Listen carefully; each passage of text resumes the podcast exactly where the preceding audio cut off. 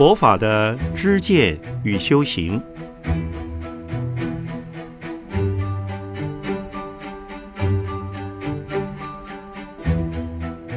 圣严法师著。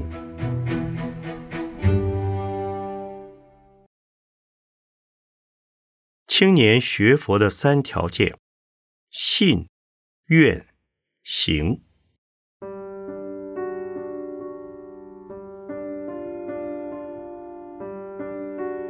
诸位法经会的海内外代表，这次在高雄的聚会，我无法亲自与诸位见面，只能借着录影与诸位分享青年学佛的三条件：信、愿、行。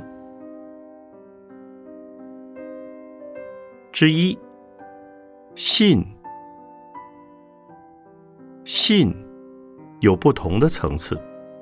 一种是养信，就是信仰的道之词。养信的意思是说，自己尚未接触佛教，可是从周遭的亲戚朋友身上，或者看到社会上一些具有影响力、令我们尊敬的人已经接触信仰佛教，而佛教信仰确实帮助他们。扩大生命的襟怀，把人生提升至另一种境地。因着这些示范的影响，相信佛教是不错的，也就跟着一起随喜佛教，接触佛教，这叫做养信。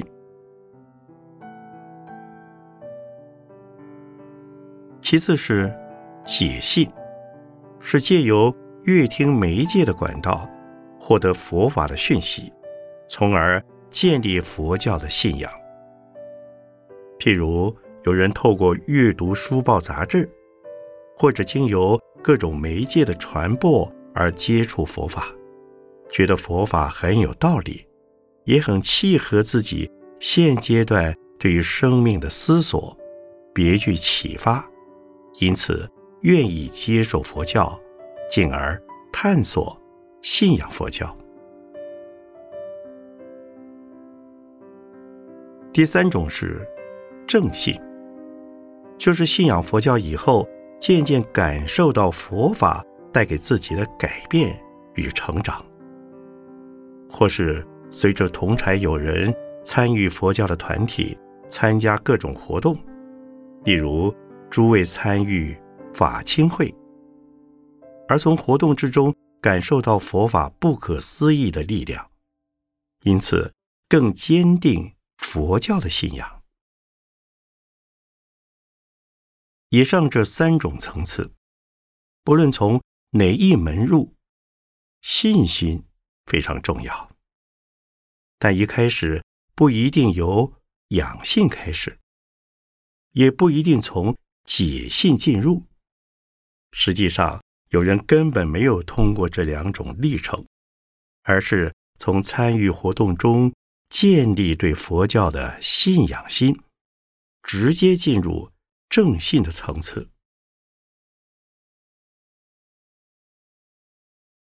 圣言教育基金会有一位董事，任教于大学，他原来是一名基督徒，后来因为参与法鼓山的义工活动。觉得做义工很有意义，也从做义工的过程中听到佛法，受益于佛法，渐渐建立起对佛法的信仰性。现在他是法鼓山非常热心的一位护法居士，这是属于正信的一例。之二，愿。学佛一定要发愿，发什么愿？愿有近程、中程和远程之别。短程的愿，就是近期之内自己希望完成某一项愿心，而把愿心当努力的目标。譬如诸位现在参加佛教团体。希望短期内能达成某一项任务而全力以赴，这是属于进程的愿。忠诚的愿是指对某一段时期的奉献规划。譬如接下来的一段时日，我打算要学佛、做义工，或者加入义工团体，并且全心投入付出。这是属于忠诚的愿。还有一种是远程的愿。远程的愿是无限广大的，它没有一个固定的目标，也没有一个既定完成的期限，就是锲而不舍的投入，持续的做下去。譬如我们有一些信众，他们做义工，做什么都可以。就是保持一个愿心，有什么地方需要我，我就去做；没有人做需要人做的事，我来吧。这是远程的愿，远程的愿就是大愿，是这一生之中永远不会改变的。如法鼓山有什么事需要我，我会全心全力奉献，永远。愿心不退。其实，做义工的好处非常多，比起仅仅是上课、听讲、参加活动的收获更丰富。因为做义工的时候，自己就是参与主导的人，自己就是指导者，担任领导的老师，这便是教学相长。一边指导人、协助人做义工，同时自己也在做义工。在这种情况下，我们学习的面向更宽广，收获的心得也越丰富。之三，行，行就是实践。在佛教来讲，学佛修行菩萨道。可从二门进入，一种是静态的行，比如打坐、诵经、拜佛，这是一边开发智慧，同时增长慈悲心，也称为智慧行。另一种是动态的行，也称为福德行，就是专门为人服务、为人奉献。为人照顾，而为了要照顾人、服务人，对社会有所贡献，自己不得不充实，在知识、能力与品德上都必须提升。因此，虽是修福德行，实际上是福慧双修。如果仅仅是参加念佛、打坐、拜忏，或者听经演讲，虽然也能够成长，可是成长的空间有限。一定要走入人群，为人奉献付出，这样的成长才是最踏实的。有一位居士出来法鼓山不久，我们就请他担任小组长、小老师。他说他什么也不懂。怎么能当小组长、小老师？我告诉他：“你当了小组长，自然就会；做了小老师，自然就懂。”他问我什么意思？我说：“一方面我们会告诉你怎么做，另一方面你看着别人怎么做，跟着学也就会了。”他听了以后觉得有道理。也愿意试试。现在他是我们团体里奉献非常多、常有大用的护法居士。只要愿意承担，乐于为他人奉献，自己的成长是最多的，得到的利益也是最深刻的。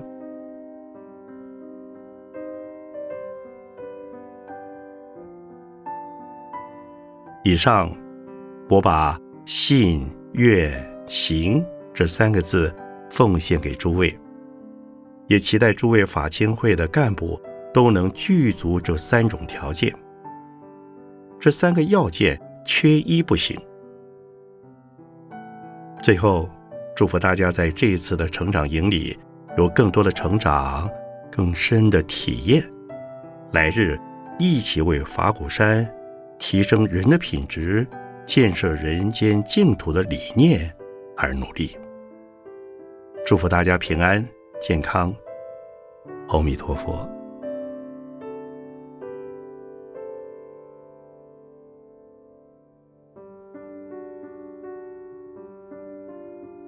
二零零七年十二月三十一日，高雄大冈山全球法亲种子培训营录影开示。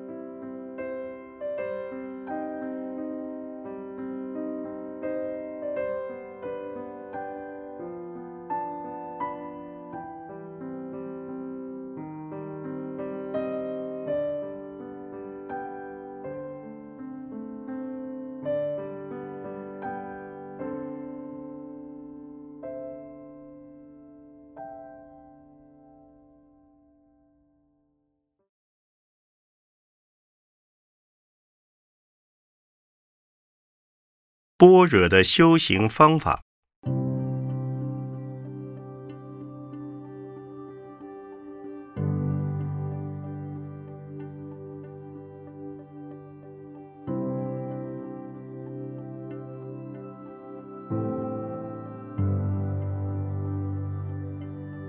般若波罗蜜是属于六度中的最后一项。六度即为布施。持戒、忍辱、禅定、精进、般若。首先，我们要知道般若翻成中文的名字是什么，在逐项来介绍般若的意义、定义以及般若的种类。最重要的是如何用般若的修行方法，使得我们也能产生。般若的功能，般若通常翻成中文的时候，被称作智和慧，但也有的地方只是翻成慧。慧和智是不大一样的。慧的意思是根性很利，头脑非常清楚，而无执着。而智，则是能产生其功能。当自己面对烦恼、困扰等所有的状况时，能够恰到好处的来处理、来解决，这就称之为智。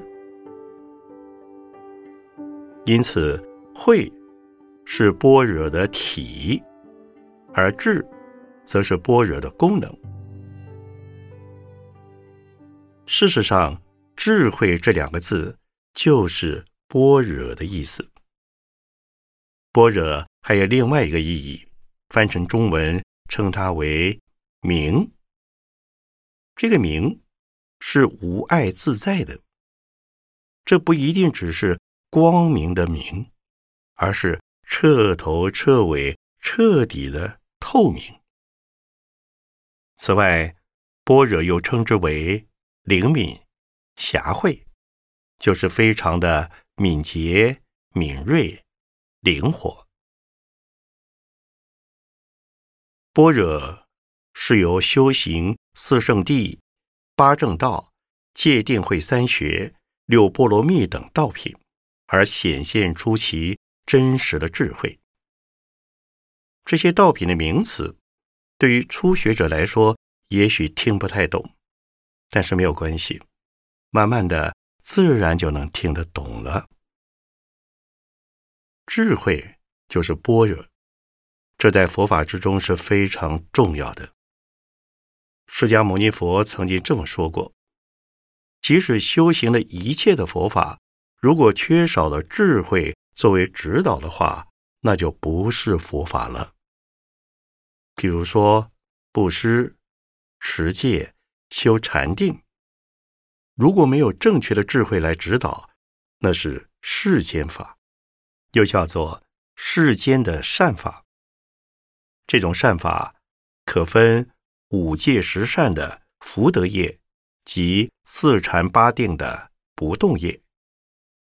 修的福德业就会在人间天上享受到欲乐的果报；修不动业的四禅八定，能够升到色界、无色界的禅定天上。但这两种并不就是得了解脱。当福报享尽，定力退失之后，又会回到我们目前所处的环境中来了。因此，仅修世间的善法，不是就近的。正确的佛法是在修任何的法门时，都不能离开般若的智慧作为指导之原则。那什么是般若智慧的指导原则呢？就如《杂阿含经》里所讲的：“此有故彼有，此灭故彼灭。”因为有了这样，所以另外一样就出现。如果这样没有，自然那一样也不会发生了。这个意思是很简单的，指的就是。因为有烦恼的无明，种种心理行为、身体行为、语言行为就出现了。行为出现之后，就要对行为负责，于是产生了结果，在结果之中又产生了另外的行为，如此继续不断的辗转下去，就变成了一个连锁。这个连锁就称之为。生死的流转，在流转中就有了苦的连锁，这就是此有故彼有，此灭故彼灭，是说烦恼的根本叫做无明，无明灭，生老病死、忧悲苦恼自然全部都灭了，因此。必须要修各种各样的道品，而显现个人本具的智慧。智慧的完满，便是成佛。所以智慧称为三世诸佛之母。智慧是绝对的抉择和判断的能力，能照见构成众生五蕴身心的自性皆是空的，便是甚深的。般若智慧，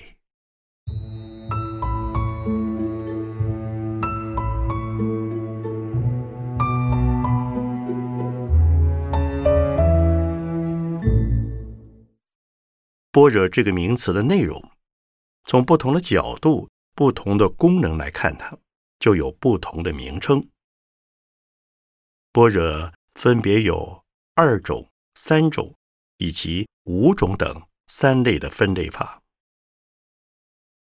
一、二种般若又分有三类：一、共般若及不共般若。共般若是从释迦牟尼佛的智慧里告诉一般大众的般若法门，这是对根基较钝的人所共同说的。包括了声闻、缘觉、菩萨等三类。当然，我们普通人也是钝根，所以也是非常有用。最近看到报上刊登了一项消息，有一个十六岁的西方少年已经得到博士学位，并且在十七岁就准备到大学去教书。他就是立根的人。但他并不是对小学、中学以及大学课程都不要，或者不知道。不但不会这样，而且是知道的很清楚。这个例子可比喻说，这位少年的头脑里有共般若及不共般若，也就是说，他有普通少年的学问以及属于大学研究所的专门学问。因此，佛对顿根的普通人是说共同的般若；佛对立根的人则另外说了不共般若。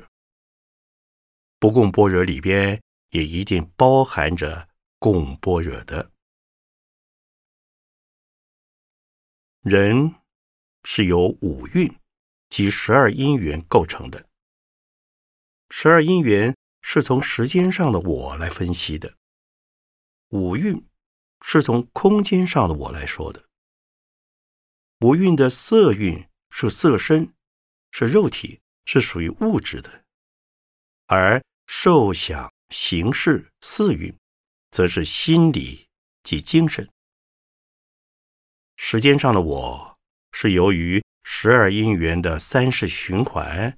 有了过去式的无名之后，便有行为的业；有了前世的业，便受今世的入胎、出胎的名色六入，而有触、受、爱、取等行为；也有了生死的果报和另造新业，便有未来世的出生乃至死亡。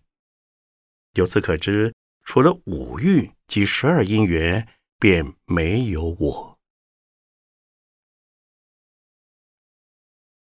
不共般若，这是佛为立根菩萨说的大法，告知大菩萨们：五蕴、十二因缘构成的我，当然是空的。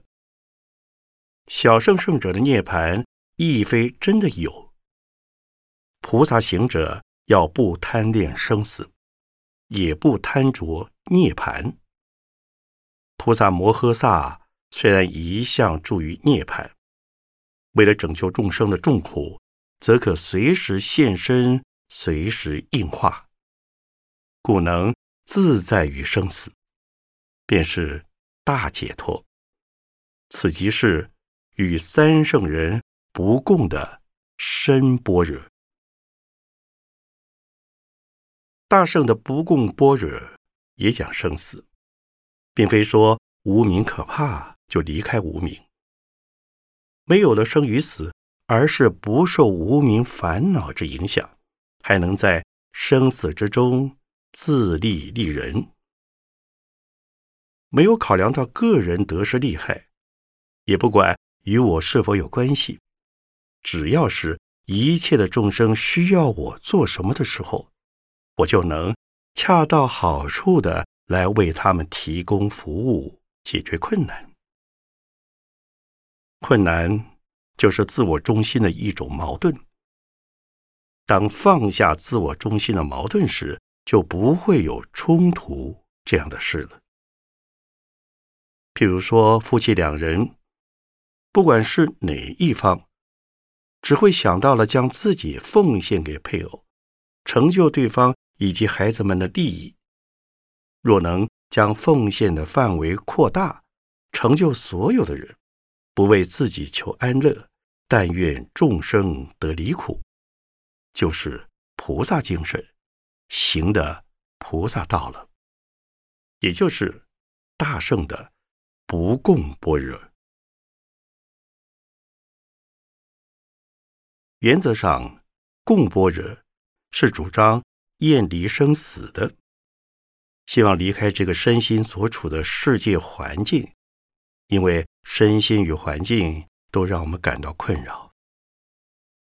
而不共般若，则是既不贪恋生死中的欲乐，也不会厌离生死之中的身心与环境，其本身就是一种解脱，因为世间。是成就菩萨道的大福田，能不离开世间而能得解脱，即使解脱了，也不一定要离开世间。这就是大圣的智慧。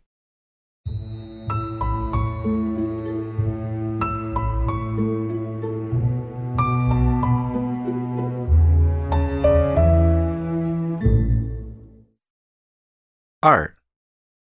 实相般若与观照般若。实相般若以所观照的般若智慧，实证诸法实相，便是实相般若。也就是一切事物的离体，本来就是不生不灭、不来不去、不垢不净、不增不减的。不论是否有智慧，是否开悟了，实相般若本来就是在那里的，只是愚痴的凡夫不知道而已。因为它是无有定向，也是没有动作的。等你开了智慧之眼，便会发觉实相般若本来就是现成的。观照般若。以能观照的般若智慧观照五蕴是空，所以不起烦恼而度一切空，名为观照般若。就是说，没有用一定的自我主见来看所有的人事物，而是用超越于主观及客观的纯智慧来看所有一切的人、一切的事、一切的物。各适其事，各得其所。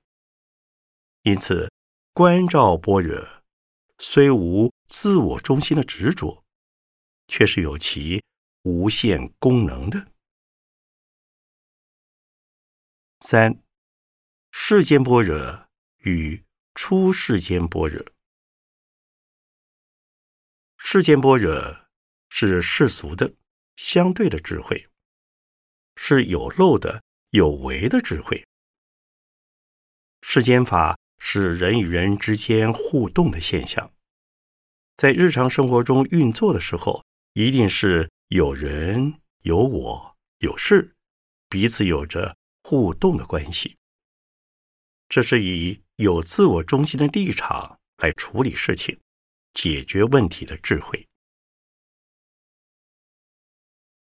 出世间般若。超世俗的绝代的智慧，是无漏的智慧。所谓绝代，是不以日常生活中所互动的关系为目的，而是以不会产生任何心理上、感情上的困扰和问题为实证出世的般若。这是一种解脱，应该是在。单独修行时才能体验到的。与人相处时，不以环境中的人事物为自己的对象。大智度论所说的一切智，即是出世间般若。以上的两种般若，世间般若并不一定是坏的。如果能以出世间的态度来处理世间的问题。其本身就是菩萨的世出世间般若，此即是大智度论所说的道种智。二三种般若：实相般若、观照般若、方便般若。世间般若和出世间般若，事实上。就是观照般若，其目的是希望实证实相般若，而方便般若则是方法。方便般若是以推理判断，了解诸法差别的相对质，这是要用语言以及经典说出来的。就像我现在所说的法，是根据佛经而来的。因此，佛经是文字般若，实际上就是一种传递观照般若方法的工具。三五种般若：实相般若、观照般若、方便或文字般若、境界般若、眷属般若。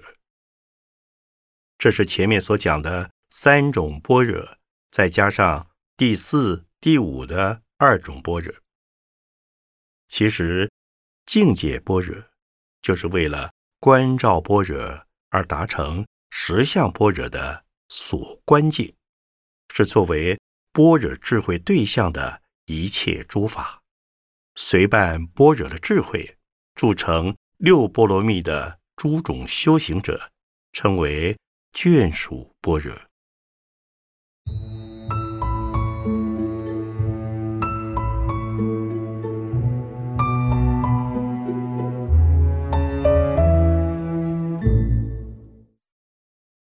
般若的修行方法：一、练习观想四念住的身、受、心、法，皆是占有而非实有，便能不起烦恼执着。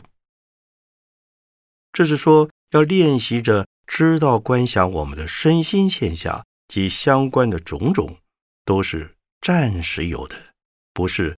真实永远不变的。二、练习观想。观想可分四类：一、主观；二、客观；三、直观；四、觉观。一、主观是有自我中心的。首先要发心修行，不论是忏悔、礼拜、读诵、布施、持戒、除恶生善，都是由自我中心的主观立场开始的。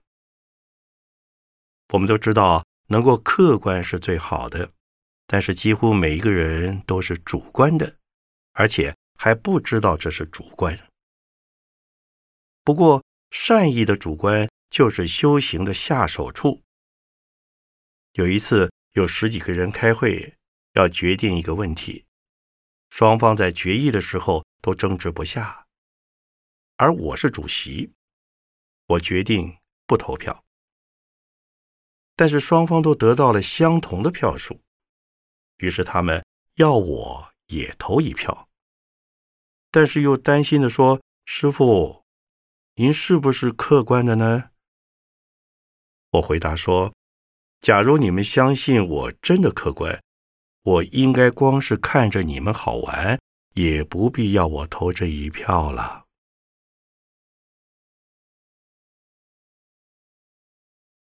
二，客观是以对象为立场的，例如修四念住、观身、受、心、法，是相当客观的。既有能观的心，亦有所观的境，宾主立然，名为客观。一般人所谓的客观，并非没有自我的观点在其中，只是有些人很会宣传表达，能使他人觉得有道理。其实就是少数人的主观，多数人的盲从，而成了所谓的客观。世界上是没有真正客观这回事的。例如，常常会有一些弟子们拿了很多种稀奇的东西要我吃。师傅啊，我们已经研究过了，这个东西对老年人的健康非常重要，您是一定要吃的，这是我们大家的意见。我说，我是我自己啊，我清楚什么能吃。或什么不能吃，不能吃的东西我不想吃，你们怎么可以强迫我吃呢？但是他们还是认为我是主观的顽固不接受，而他们才是客观的对我有益。请问他们是不是真的客观呢？因此，我常劝人。不要拿自己的鞋子强迫他人去穿。三，直观是不给予说明判断的。当任何状况在你面前发生时，不要将自己的习惯、经验、尝试摆进去。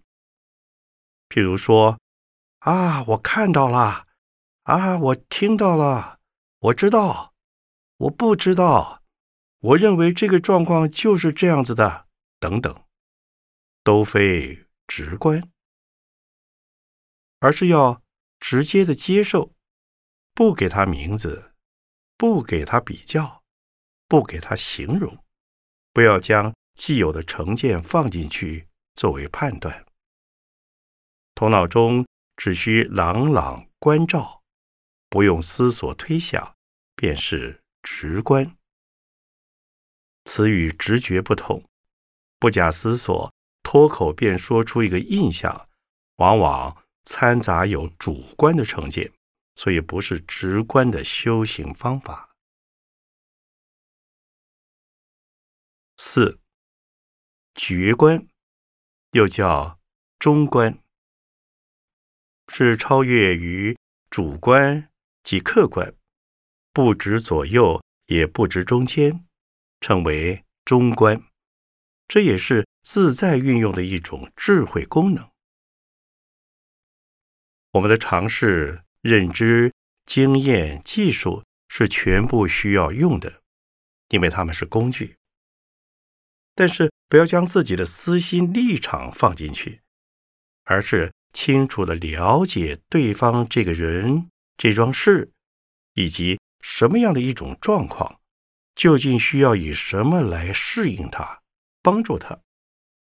这就叫做无我的智慧，是多了解、多互动、多沟通，然后以各适其事、各得其所的方式抉择判断，这就叫做中观。因为这不是主观，也不是客观。绝相对，断相待，所以又名为绝观。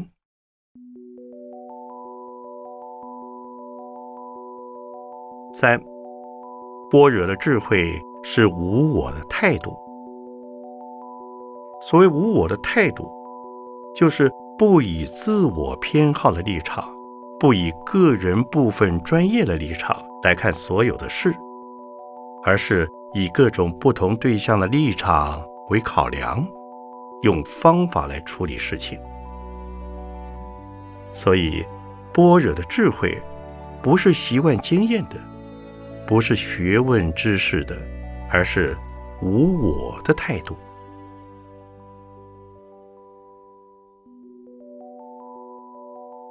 四，以无私无我的态度来成长慈悲。及成长智慧，成长慈悲是发菩提心，自利利人；成长智慧则是发出离心，断尽烦恼。请诸位不要误会，无我的态度就是认为没有我了，自私的我没有，但是慈悲的我以及智慧的我还是要有的。因为要以智慧的我来处理问题，要以慈悲的我则来救度众生。这两项相辅相成，最后便是佛果的完成。